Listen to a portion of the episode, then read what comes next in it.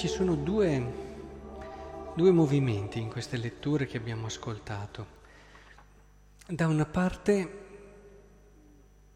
Gesù è venuto a dire ciò di cui l'uomo era in attesa, è venuto a rispondere ai bisogni, alle aspettative, alle esigenze più profonde del cuore dell'uomo, come ci dice il Vangelo. Pensate a tutti questi esempi che fa, citando appunto il profeta, eh, mi ha mandato a portare ai poveri il lieto annunzio, a proclamare ai prigionieri la liberazione. C'è qualcosa che desidera di più un prigioniero se non la liberazione? C'è qualcosa eh, che desidera di più un povero se non un annuncio che gli apra una speranza per questo lieto? E c'è qualcosa che desidera di più un cieco se non la vista? E questo fa vedere come l'annuncio di Cristo è un annuncio che viene a rispondere alle esigenze assolutamente più vere e profonde del cuore dell'uomo. Per questo seguire Cristo è il modo più bello di vivere. Però, però, è importante, e qui la prima lettura un po' ci aiuta, comprendere come l'uomo va educato a comprendere le sue esigenze più profonde.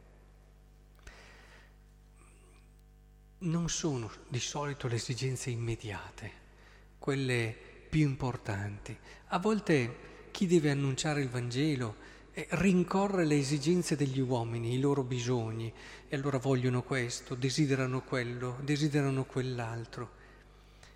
Ecco, il, il Signore, come anche qui eh, Paolo, quando dice io non mi sono presentato a voi con eccellenza, di... ma nella forza dello Spirito, cioè qualcosa di nuovo, qualcosa di assolutamente divino, qualcosa che il cuore dell'uomo non sa neanche di desiderare all'inizio. Ed è questo che l'uomo di Dio deve far comprendere ai suoi fedeli, che in generale chi annuncia il Vangelo deve far comprendere a chi ha di fronte. Cioè il suo essere in Dio deve aiutarli a scoprire, a capire le esigenze più vere del loro spirito e le esigenze più vere del loro cuore. Capite allora, a volte ci si può confondere, allora si pensa che il cristianesimo debba andare incontro a delle esigenze immediate, concrete, pratiche e si riduce il cristianesimo in un fare o aiutare una persona a fare quest'altra cosa, fare quell'altra cosa, eccetera. Certamente questo è un aspetto, ma il cristianesimo è molto di più. Il cristianesimo deve risvegliare nell'uomo il suo, il suo essere fatto per vivere sempre, il suo essere chiamato a seguire Cristo fino a dare la vita. E se un testimone non aiuta a capire che siamo chiamati a molto di più che stare bene come lo concepisce il mondo. Siamo chiamati ad una gioia che è quella di dare la nostra vita, andando anche sulla croce, darla tutta. Se non riusciamo a far capire all'uomo che è lì la sua felicità, allora siamo incompleti come annuncio. Non riusciamo a fargli comprendere la novità propria del Vangelo. E, e questo è un gioco che è molto importante, da una parte bisogna che l'uomo percepisca che è per lui, però dall'altra non dobbiamo adeguarci alle aspettative degli uomini, ma educare le attese e le aspettative dell'uomo perché siano veramente secondo Dio. Ecco, io credo che questa sia una piccola sintesi di quello che l'equilibrio, la forza la verità dell'annuncio e della testimonianza che non solo io, ma tutti noi siamo chiamati a dare. Del resto, se un testimone non desta, non desta sorpresa, è troppo scontato, è troppo uguale a tutti gli altri, non è neanche efficace, diceva Gesù, se il sale perde il sapore, sia adeguato a tutto il resto, cosa serve?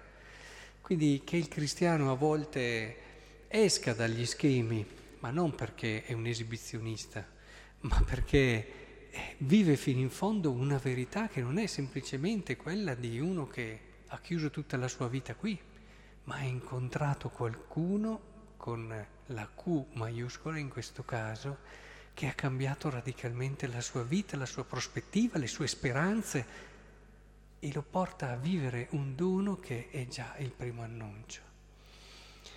Eh, leggevo non è tanto tempo fa che un autore spirituale diceva che uh, se i cristiani vivessero davvero come, come credenti sul serio, eh, sarebbe questo l'annuncio, l'annuncio più forte, la cosa che cambierebbe davvero il mondo, la cosa che desterebbe sorpresa nelle persone e che soprattutto le porterebbe a, a, a porsi tante domande.